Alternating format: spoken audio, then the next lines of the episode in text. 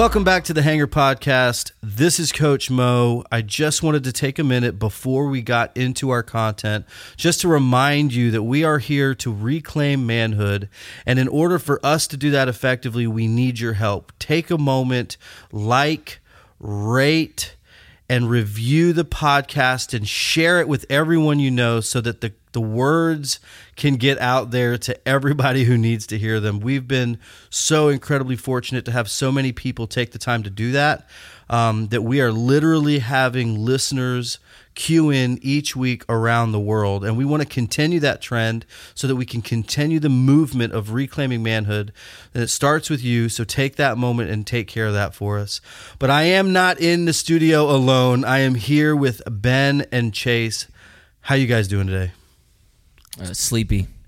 Sleepy. Hey, oh yeah. Wow. I'm, I was just about to say I'm I'm in a banner day for Ben Derrick. It's Well, I didn't say I was unhappy. I'm just I am currently sleepy. yeah, I use those interchangeably a lot of times when I say sleepy. I mean like I'm down and kind of depressed, but I feel like you should work on your definition of I sleepy. probably should, That's yeah. very harsh. yeah, when I say sleepy, I mean I need intervention, not just tired. Therapy. It's cures for Yeah, sleepiness. please. Sign me Tired is what he but- uses. Oh, uh, Tired is what he uses when he needs a little bit more sleep. Worse. So sleepy's the harder version of whatever. Yeah. I just have to admit to you guys very publicly that I do not start most days in a good mood. Uh, I have to. I kinda- believe you. I have to work my way into that, and uh, m- my wife has been attacking me recently just because I mumble in the mornings, and I think I'm turning into one of those. And, and since I've lost my hair, this is a definite thing. I just like look like a crotchety old man just trying to fumble my way to the coffee pot every morning. What does your beard look like in the morning? Oh my god! Like, do you sleep on it and it's, like dented? Mm. Epic. Yes, and I, I sleep on a particular side, and that side when you when you raise up off the pillow just sticks straight out. It's it's amazing. Mm, nice. Uh, but so you don't have bed hair anymore. You have bed beard. yeah, so you would think when you go bald, you're like, well, cool. I can I can get in that point in my life where I just wake up and I'm out the door heading somewhere. But when you grow a beard, you just sabotage that whole process. But but I digress. I'm having a banner Yes. day. It's been a great morning so far. I had some time to sit down with a uh, a friend of mine, and we were just sharing stories about manhood and. I'm just growing to appreciate more and more when men open up about their stories. We can talk about life. So I'm flying high today, Mo. Well, that's good. Flying high is good instead of lying low. Correct. It's uh I'm not sleepy is what I'm trying to say. Oh, thank you. Uh, last week we started talking about um, balance and the necessity for balance. Which we were specifically talking last week about uh, balancing, you know, the the barbaric kind of macho man with the civilized kind of gentlemanly man, and the necessity of doing such in our lives. And we decided that in that moment uh, we couldn't really come up with a a particular solution on that, like a three step process, and that we would carry this on for a few weeks as a as kind of a series where we're talking about different areas in our life that we need balance or that we should be uh, searching for balance so that we can reclaim manhood and live the lives of men the way that we were designed to moving forward to be the men that we uh, need to be leading the next generation to do the same.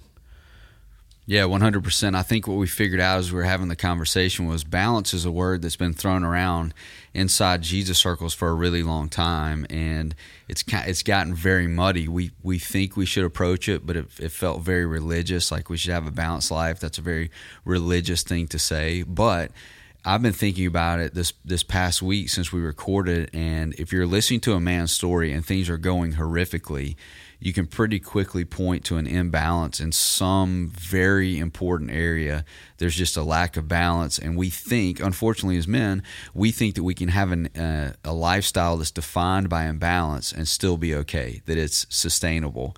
But I've been looking back over my own story and thinking this past week, man, when I'm in my most my my largest crises, it's because When you're in your sleepiest moment. when I am the most sleepy in my whole life, uh, it's because I have a lack of balance in an area that's that's actually very important. But I deceive myself in thinking I'm okay with this imbalance. I'm a guy that can survive with an imbalanced life. And uh, I don't know about you, Chase, but for me, I've I've discovered that is totally self deception at its best. Yeah, which luckily I haven't had to struggle with that just in a in a crazy manner, mainly because I'm finding in an odd way. I was raised by a dad that you know valued balance between work and family in like my later high school years. It didn't start out that way, but some somehow in the middle of my uh, high school years, my dad just flipped a switch and became like this ultra family man that we weren't used to. So it was weird with all this affection that was suddenly around. But yeah, yeah, I totally agree with everything you're saying.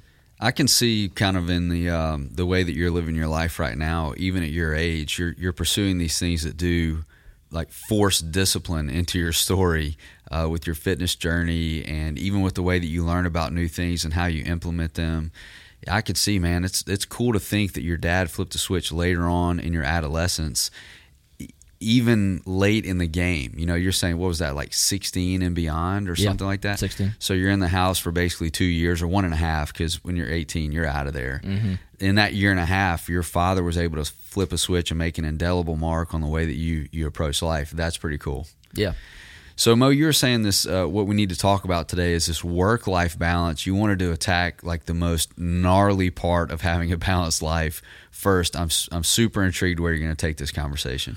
Well, when you, I think you brought up a good point off mic as we were kind of talking about it, um, about how you you talk to a guy and he knows it. There's a there's a, a level of yeah, I kind of know I need a work life balance, and then there's a, a degree of I wish preachers would shut up about it and stop telling me because my life isn't their life and they have no clue what it's like to try to live the lifestyle that I'm living. Yeah, let's. I want to pause there and really like let's just be as as honest as we can because hangarmen value honesty.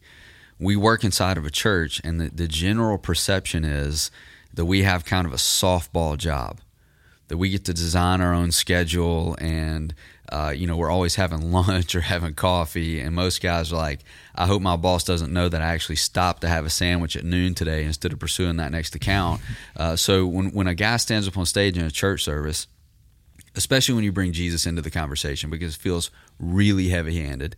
And a, a, pastor says, Look, you've got to pursue a balanced life. And here are the things that I've done in my life to create a balance. Most men who are sitting in those particular rooms are thinking, This guy doesn't know crap about what he's actually talking about. The only reason he has a work life balance is because he's a Jesus guy. Yeah, I, and I think that it's wise to say that, but it's also important to say that at least I can speak for myself. I might be speaking for all of us in here, um, but we have not yet achieved the perfect work-life balance. Um, even though I'm I'm I'm trying to find it, it's not come easy. And only thing that I can share are the ideas and some of the things that I'm trying to do, and I'm finding the most success in. But uh, I mean, this is one of the hardest jobs I've ever had.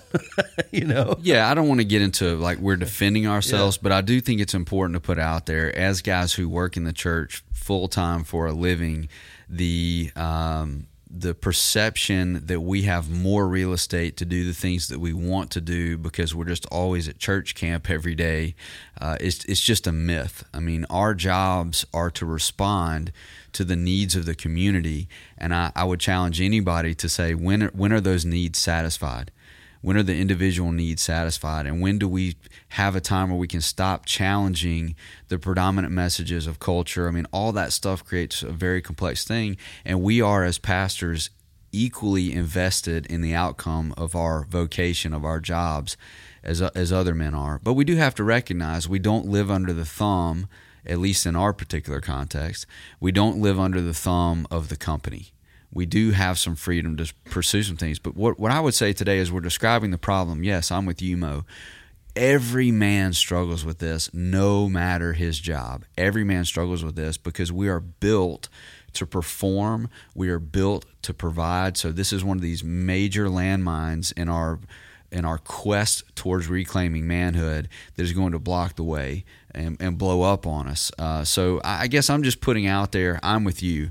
I'm still trying to figure this out, and I still have fights with my wife on a weekly basis about how much I'm working or when I'm working or how much I'm thinking about working.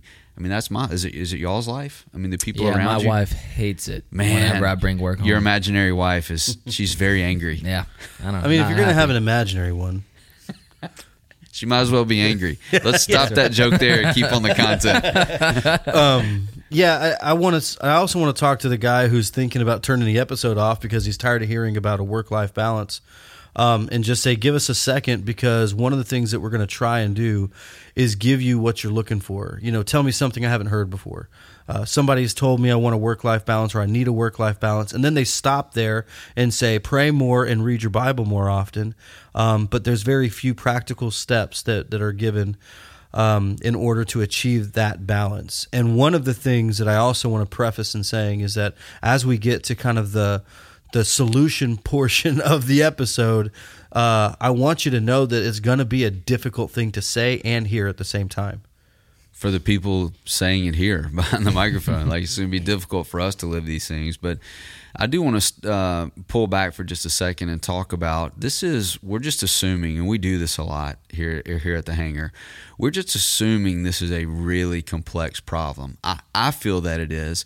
Uh, if it if it was not a complex problem, then more men would have a work life balance. But I, I feel like the predominant feeling that the men that I sit with regularly have is I would love to X, Y, or Z but I've got a, an Excel sheet that is running my life because I've got to increase my profit margin by this, or I've got to make sure that this is successful. We have a lot of men around us that are self employed, that have started their own businesses.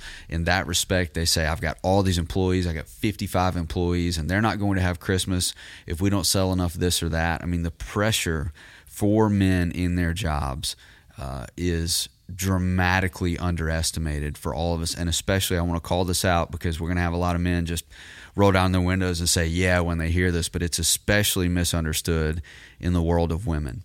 Uh, I feel like a lot of women are have become dependent on the types of lives that their husbands or the men in their life, even their fathers, have provided for them. Uh, and there's this conflict men feel like in order to please the women in their life, they've got to just continue like make more and more money.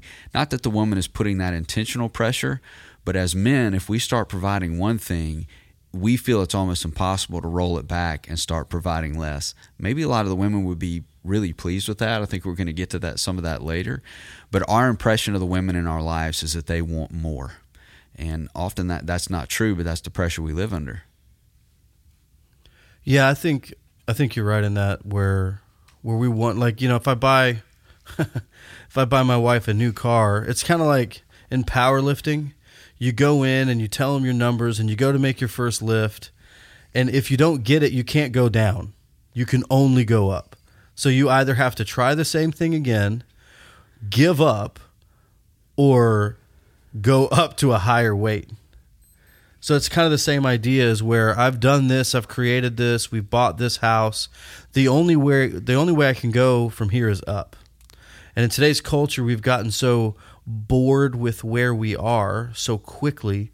Like how many people do you know stay in their house long enough to actually pay their mortgage off? Does that happen? That's, uh, see? wow. I mean, it's 30 years. Most of us are on 30 years, right? You don't stay there long enough to pay it off at all because you, you have to upsize, you know.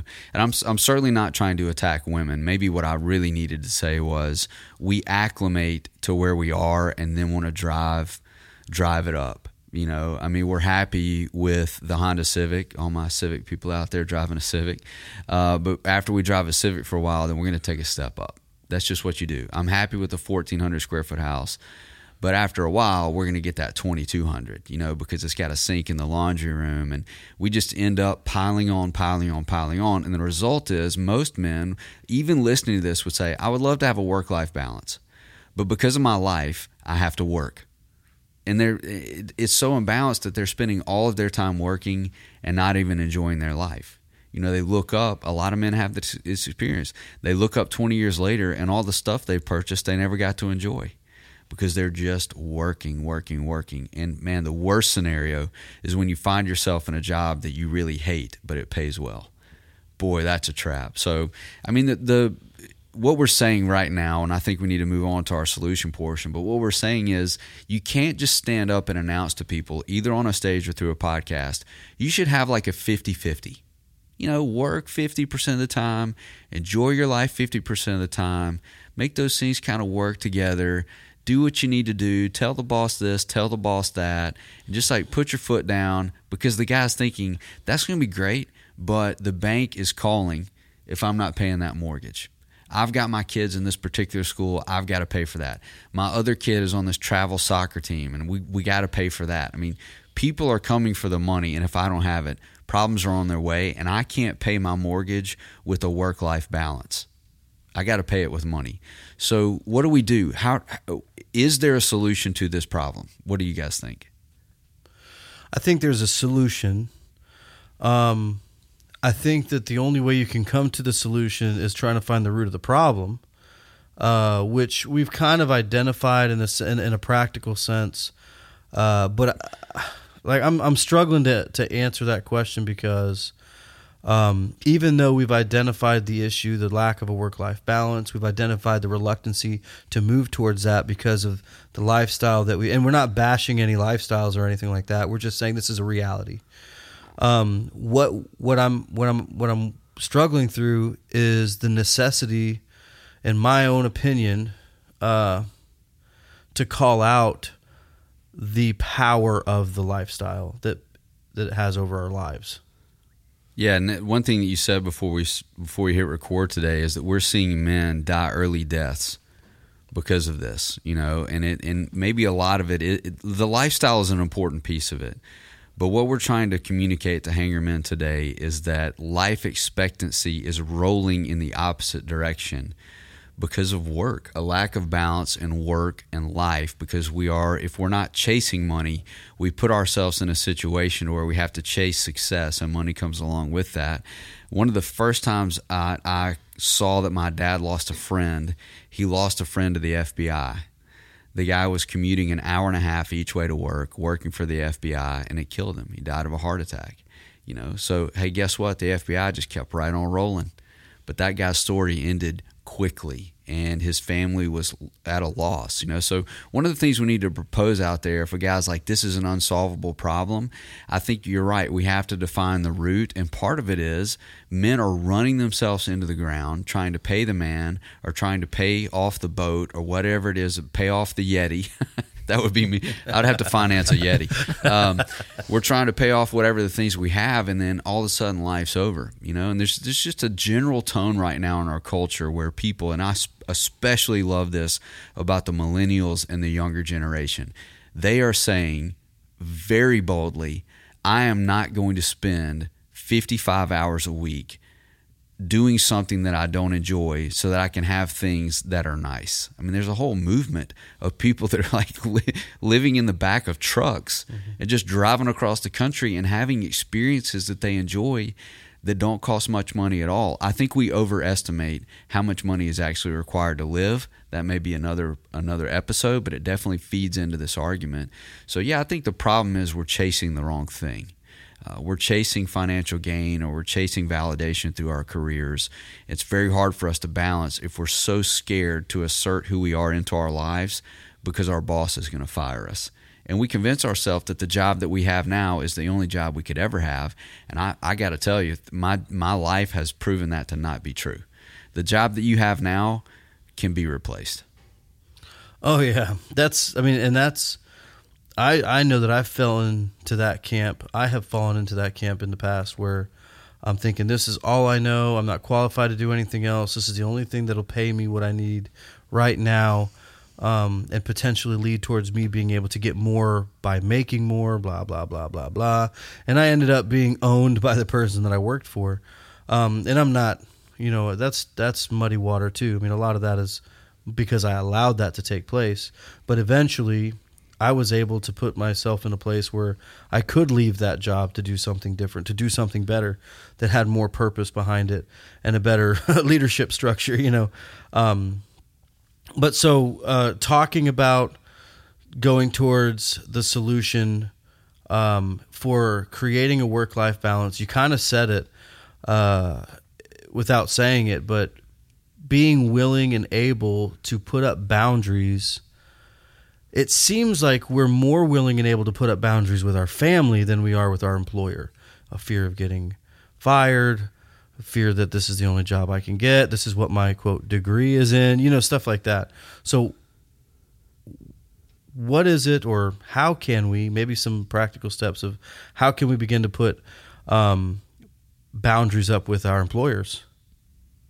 Why don't you take that one, Chase? How do you put boundaries up with your employer? Um, I feel like I'm like the worst person to ask this because this is my first job ever, and my employers say, "Yeah, you're working too much" before I can even say anything. So I, don't, I honestly don't know. I feel like the root of it. I just this is peeling back the story of Ben. I think the root of it is um, having regard for yourself, not just knowing who you are, but knowing that you're valuable. This is this is where it really, and maybe I'm fast forwarding to the end here, but this is what happens in in my life. Is I feel like the only value I have is the value that's assigned to me by my employer. And actually, the place where I'm working now has taught me that that's totally false, that I have value. But I think men so attach their value to their vocation that you just can't put boundaries up there because if you do, you're saying, ah, I'm reducing my value. If I put a boundary up here and I make my I put my job at, at, jeopardy, which we should say this in this space too. I think we draw boundaries with our families because they're easier to push around. What we don't understand is that eventually we're just going to push them out. How many men have you had a conversation with where at some point you hear this phrase in their story, and then I lost my family? Now I'm all alone. Well, you pushed him around for 20 years. What did you think was going to happen, you idiot? You know, I mean, this is this is how life works, but it's harder for us to put boundaries up at work because we've so attached our self-worth to what we are able to accomplish. And this is where for Hangarman we got to say, Jesus communicates value to us because of who we are. He created us as valuable and he's given us a purpose. This is the big thing for me. I have a purpose man, this is, I'm going to say it. I have a purpose that vertical church does not dictate. That I have a purpose outside of my employment. And I can say that because I've been taught that by the people that are my bosses here. They have a purpose outside of what they're doing to make money or outside of what they're doing to to promote the values of, of our organization as it exists by itself, they have a purpose. I have a purpose. I have a purpose outside of what I clock in and clock out to do. Thankfully, as church people, our purposes overlap. For a lot of other people who are working in different industries, they're not quite that connected. I, I recognize that. But if you're taking your sense of purpose and value just to your job, I'm in trying to answer your question a very long winded Ben way. If you're taking your uh, purpose and value just to your job, how are you going to set boundaries on that? You're going to be less purposeful. You're going to be less valuable. So until you determine who you are and what sort of value you have, you're going to have a problem with the work life balance if you think that you're not worth anything without your work.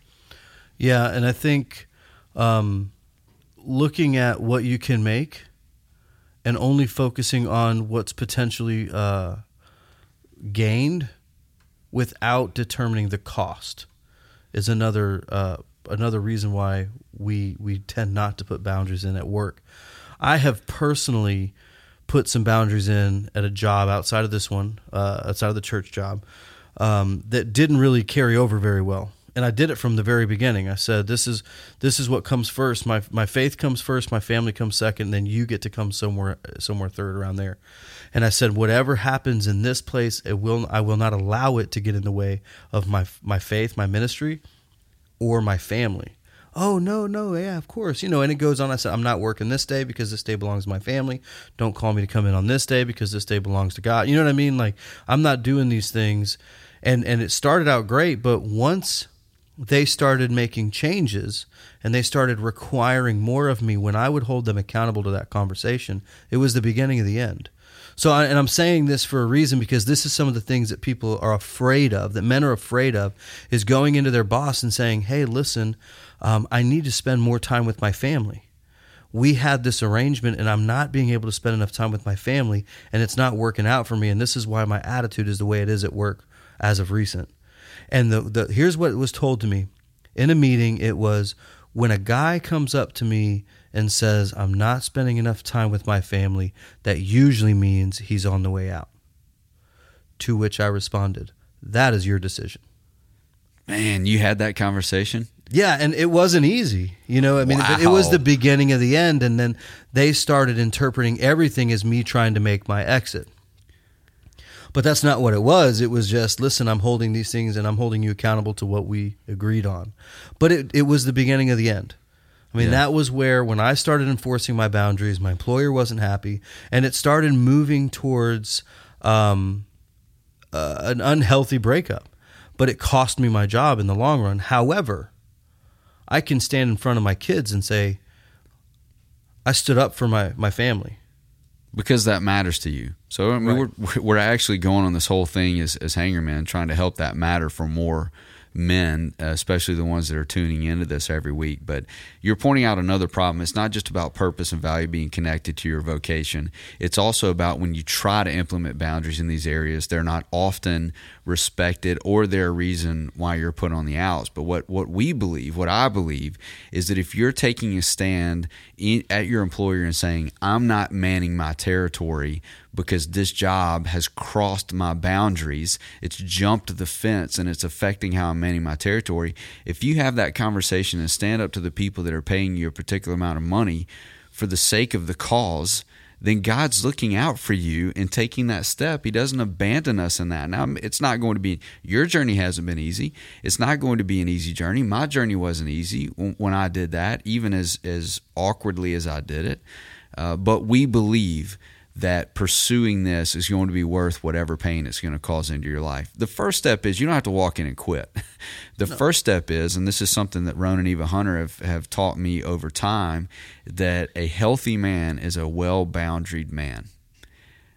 What we do though is we back up those boundaries. We don't put boundaries in place at work. So I just have to ask the direct question. If there is a solution, and I'm really hoping we're pulling out Jesus here, if there is a solution, is it found in Jesus? What does it sound like? How can we attach to it? How can hangarmen start to develop, not just quitting their job, but how can they start to develop? Because if you just quit your job, you go to the other one, you're, and you're not bounded, you're going to have the same problem.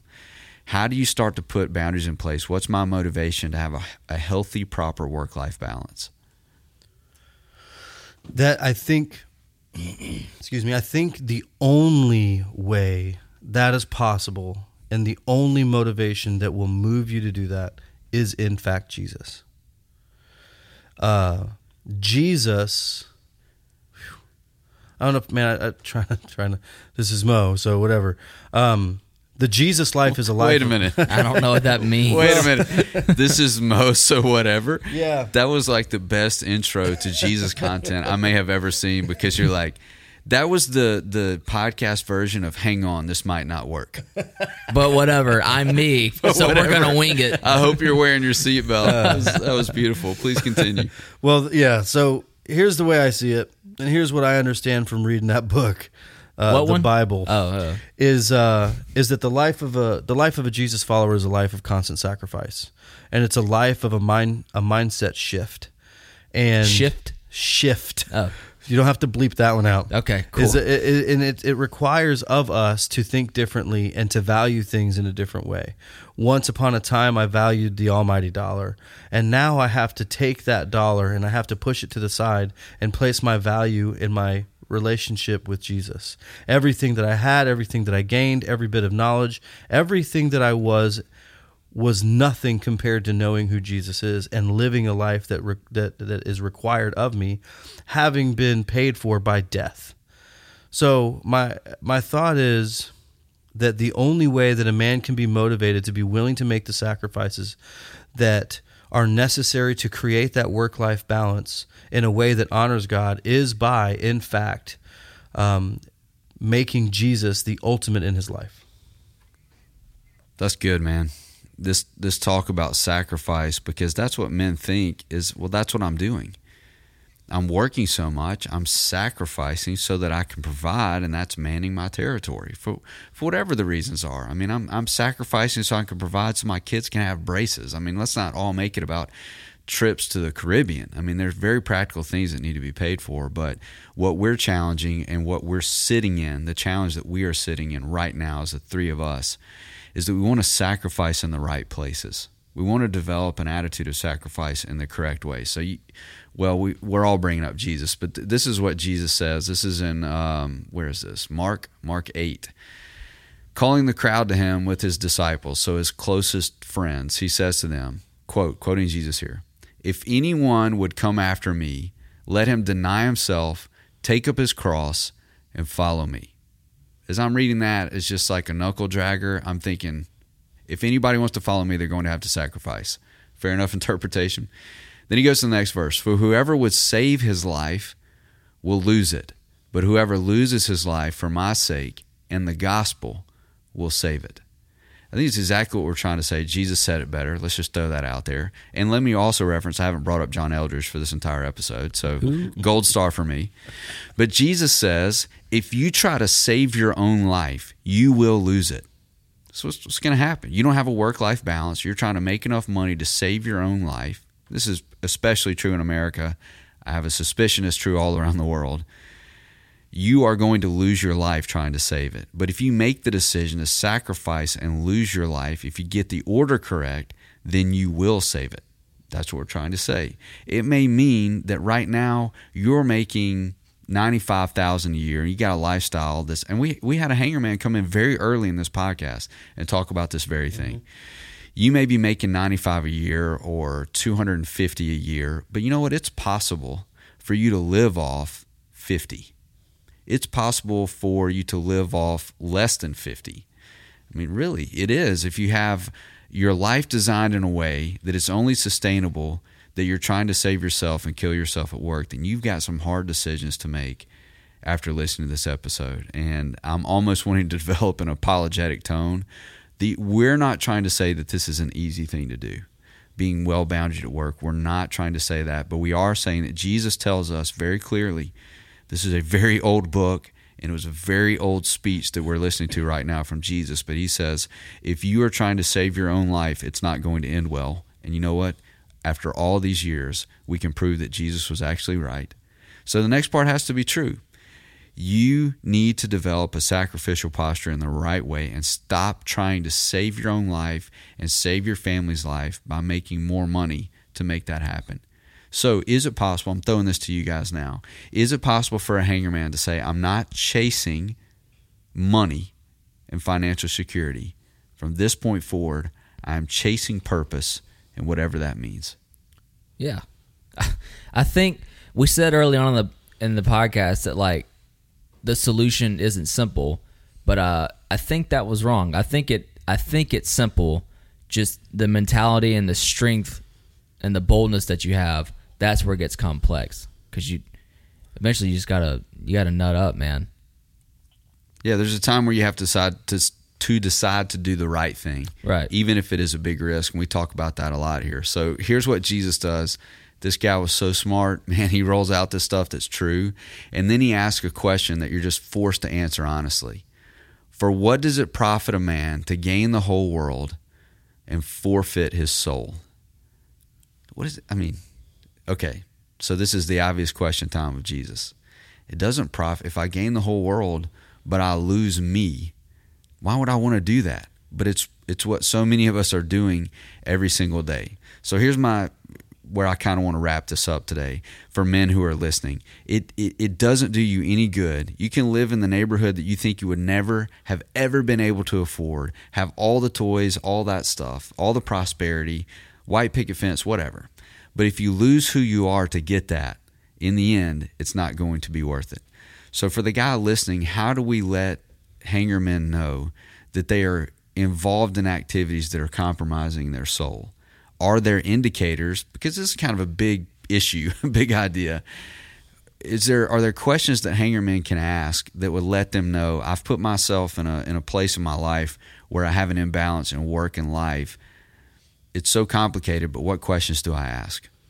Yeah, I I think part of me wants to say just look around. It'll be obvious.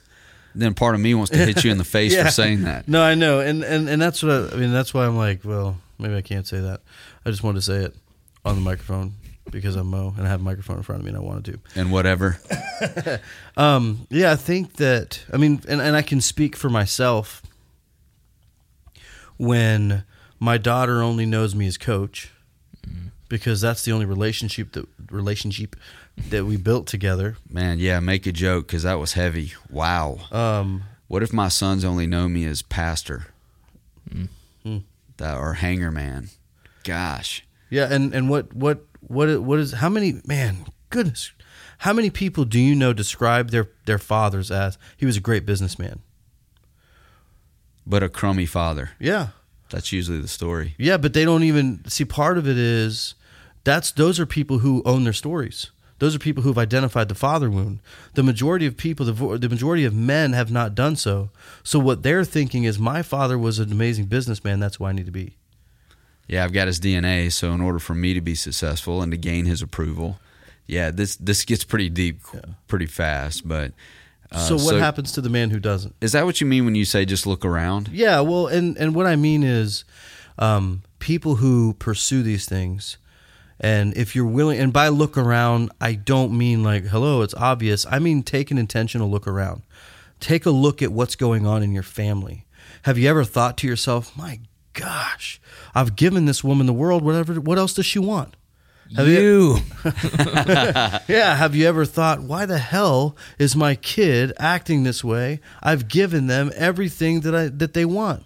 Or where you know wh- why is it that I go on vacation and instead of sitting down on the beach having a good time, I'm fighting with everybody because we can't get along. Well, I'm not wealthy, and I fight with everyone on my family vacations. So, but I, I do want to uh, drop this in too to say I know some incredibly successful, wealthy men that have a work life balance. So when you say look around, you don't just mean look around. Do you have nice things? Well, you're obviously selling out. You know, that's No, not no. what we're If talking this is about. punk rock. Yeah, yeah. You can be surrounded by really. When you say look around, the first thing that you went to was not stuff, but relationships. Right. Mm. That's what I'm hearing. Look around at your relationships. Are, are is your wife sleeping in a different room on a different side of the of the house? Do you have trouble connecting with your children? You know, do you do, does your wife know things about your children that you don't? Do you hear facts about your family that surprise you? That could be a really big indicator that you've got a you've got a lack of work life balance. For me, uh, it comes out in anger. I become an angry man uh, at home. I become an angry man at work. I just feel like I'm angry every day. You know, if I have a lot of anger going on inside of my story, it's an indicator. So you have those family relationships that can that's really close feedback. That's why it's so good to call that out.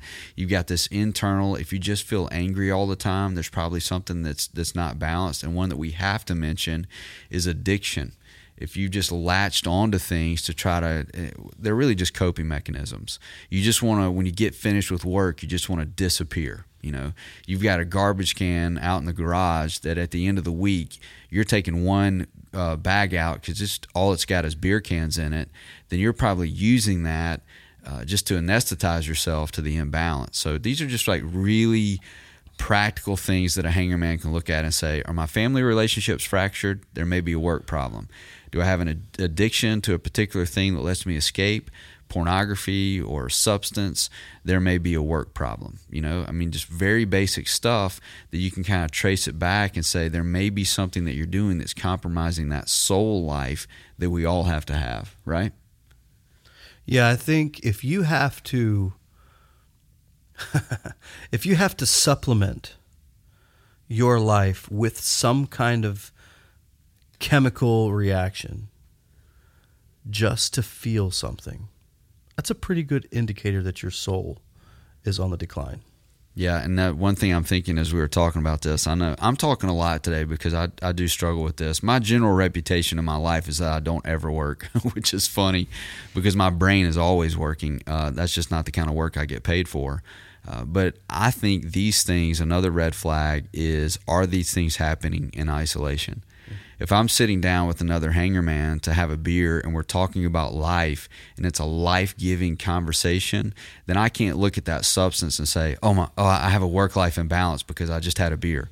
But if I'm having nine beers in my garage while my wife's inside handling the kids because I just can't cope, that's what we're talking about. If that stuff is driving you into isolation and your only relational connections are ones that are uh, based on what you do for a living, whew, that's going to be a big problem. So, wrapping up now, what we're saying is at least hangarmen should begin to be aware of how much work takes precedent in their life. And maybe, hangarmen, we're trying to drop in here this hope that if you are trapped in a particular situation where you feel like there's no way out because what you're doing demands that you don't man your territory, there is hope that God, as a good father, cares for us, and you could arrange your life differently, either through being well boundaried or through changing what you do for a living. A work life balance is possible. And as hangar men, as the leaders of this hangar men movement, we're telling you that your soul matters and you matter. So maybe you got to take some steps this week to step out there and say, I'm going to do some self care and investigate my work life balance.